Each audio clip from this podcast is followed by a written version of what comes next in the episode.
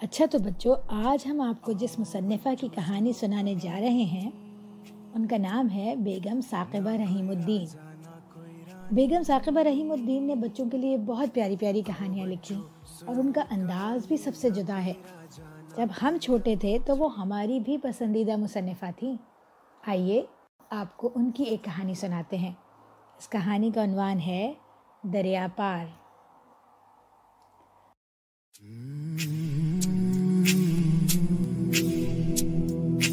آؤ بچوں، سنو کہانی۔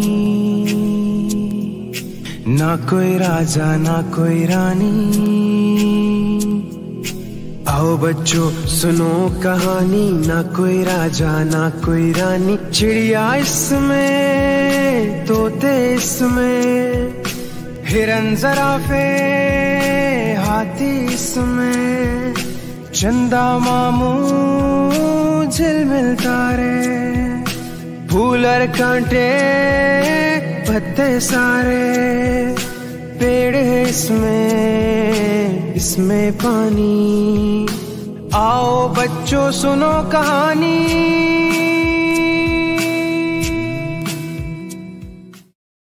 دیکھو بچوں، یہ ٹھیک ہے کہ ہم نے پرسوں تم سے کہانی سنانے کا وعدہ کیا تھا۔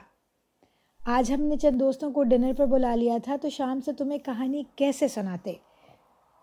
ابھی ابھی چاند نکلا ہے، آسمان بالکل صاف ہے، گرمی بھی کم ہے اور ہلکی ہلکی ہوا چل رہی ہے۔ آؤ بھائی، برآمدے میں کرسیاں پاس پاس رکھو۔ آہا ہا بچوں، چاند کے آتے ہی ہمیں کہانی کا نام خود بخود یاد آ گیا۔ دریا پار۔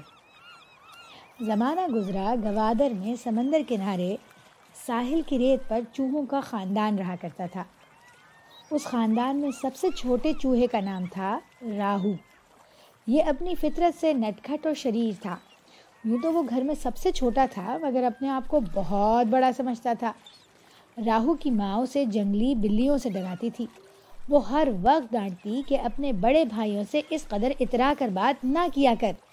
راہو اس کی ایک نہ مانتا اسے روز روز نئی شرارتیں سوچتی رہتی تھی میرے پیارے بچوں ایک دن کیا ہوا کہ ایک مالدار سوداگر گوادر آیا اور اپنا قیمتی مال اونٹ کی پیٹھ پر بیچنے لایا۔ وہ دن بھر بازار میں اپنا سامان فروخت کرتا رہا اور اس نے شام کو اپنے اونٹ کو چارہ کھلایا۔ اس نے دیکھا کہ اونٹ کو کہیں معمولی سی چوٹ لگ گئی ہے۔ لہٰذا اس سوداگر نے اسے سمندر کے کنارے ذرا آرام سے گھومنے پھرنے کے لیے چھوڑ دیا۔ سمندر سے ٹھنڈی ٹھنڈی ہوا آ رہی تھی۔ بچوں، یہی کوئی شام کا وقت تھا۔ اونٹ کا پیٹ بھرا تھا اور وہ خوش تھا۔ وہ آہستہ آہستہ چل رہا تھا اور اس کی نکیل بھی ساتھ ہی گھسٹ رہی تھی۔ ابھی وہ جگالی کر ہی رہا تھا کہ اس نے محسوس کیا کہ اس کی نکیل کہیں اٹک گئی ہے۔ سنو بچوں، راہو وہیں کہیں ریت پر کھیل رہا تھا۔ اب یہ اتفاق تھا کہ اونٹ کی نکیل کا سرا راہو کے منہ میں آ گیا۔ راہو تھا تو چھوٹا سا چوہا، مگر بڑا ہی شیطان۔ اس نے بڑی مضبوطی سے نکیل کو اپنی منہ میں دبا لیا۔ اس کا خوشی کے مارے برا حال تھا۔ راہو سمجھنے لگا کہ میں اتنا طاقتور ہوں کہ میں نے اونٹ کو قابو میں کر لیا ہے۔ یوں بھی راہو گھر میں اپنے آپ کو بہت بڑا سمجھتا تھا۔ اب تو اس کی سمجھ میں نہیں آتا تھا کہ اپنے غرور کا اظہار کیسے کرے۔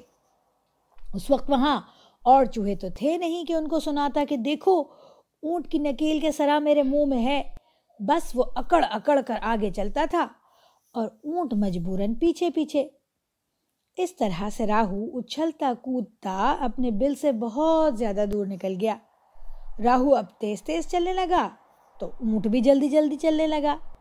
راہو جان بوجھ کر ریت میں اگی جھاڑیوں میں گھس کر چلنے لگا۔ تو بیچارہ اونٹ بھی سوکھی جھاڑیوں پر سے گزرنے لگا۔ راہو مست ہو گیا تھا اور غرور کی وجہ سے اسے کچھ نظر نہیں آ رہا تھا۔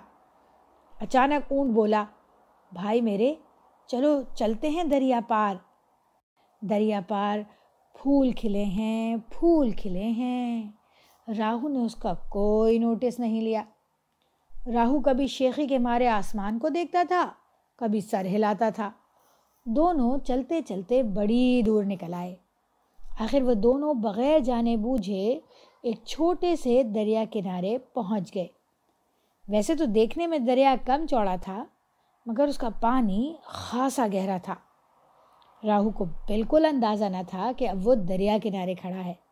حالانکہ ذرا دیر پہلے اونٹ نے بڑی آجزی سے کہا تھا کہ بھائی، میرا گھٹنا دکھ رہا ہے۔ کہاں بھاگے جا رہے ہو؟ اس وقت راہو کے کان پر جوں نہ رینگی، مگر اب وہ دریا کنارے کھڑا ہو گیا تھا۔ ذرا سننا تو بچوں، پھر کیا ہوا؟ راہو تھر تھر کانپنے لگا۔ اس کی جان نکلی جا رہی تھی۔ اونٹ نے کہا، آؤ آؤ، چلو اب دریا پار۔ راہو چپ تھا۔ اونٹ پانی کے بالکل قریب ہوتے ہوئے کہنے لگا، بھائی میرے، تم ٹھہرے میرے لیڈر، گھبرا کیوں رہے ہو؟ آگے بڑھو، حوصلے سے کام لو، تم چلو آگے آگے، میں پیچھے پیچھے آتا ہوں۔ راہو پر اس قدر گھبراہٹ تاری تھی کہ اس کی زبان بالکل بند ہو گئی۔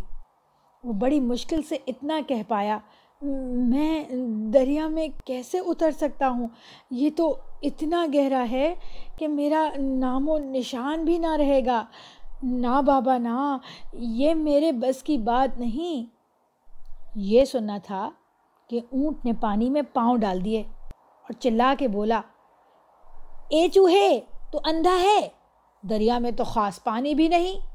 پہلے تو تو اکڑ اکڑ کر چل رہا تھا۔ اچانک تجھے کیا ہو گیا؟ راہو کی چیخیں نکل گئیں۔ وہ رو رو کر کہنے لگا بھائی اونٹ، میں کہوں بھی تو کیا کہوں؟ تجھ میں اور مجھ میں زمین و آسمان کا فرق ہے۔ دریا پار کرتے وقت جو پانی تیرے گھٹنے تک ہے، وہ تو میرے پورے قد سے بھی گزوں اونچا ہوگا۔ میں تو منٹوں میں ڈوب مروں گا۔ اللہ میری توبہ، اللہ میری توبہ۔ ظاہر ہے کہ اونٹ نے یہ سب کچھ جان بوجھ کر کیا تھا۔ اسے راہو کا چھوٹا پن دیکھ کر اور اس کے رونے پر ترس آ گیا۔ اونٹ دل میں سوچنے لگا کہ میرے اللہ نے مجھے اتنا بڑا بنایا ہے، مجھے چھوٹوں کی غلطیوں پر خود ہی معاف کر دینا چاہیے۔ پھر اونٹ نے راہو کو سمجھایا کہ اب جیتے جی کبھی اپنا دماغ آسمان پر مت لے جانا۔ اونٹ بولا، چل بھائی، میرے کوہان پر بیٹھ جا، یہاں تک پانی نہیں پہنچے گا۔ خوف نہ کر۔ تو اب غرور سے نکل آیا ہے۔ اس لیے میں تجھے دریا سے نکال لوں گا۔ چلو چلو، دریا پار۔ وہ دونوں تھوڑی دیر میں دریا پار پہنچ گئے۔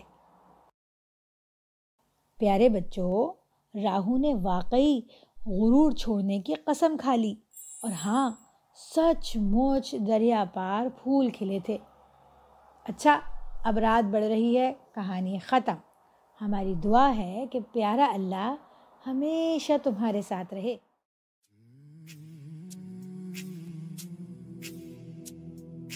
آؤ بچوں، سنو کہانی۔ نہ کوئی راجا، نہ کوئی رانی۔ آؤ بچوں، سنو کہانی۔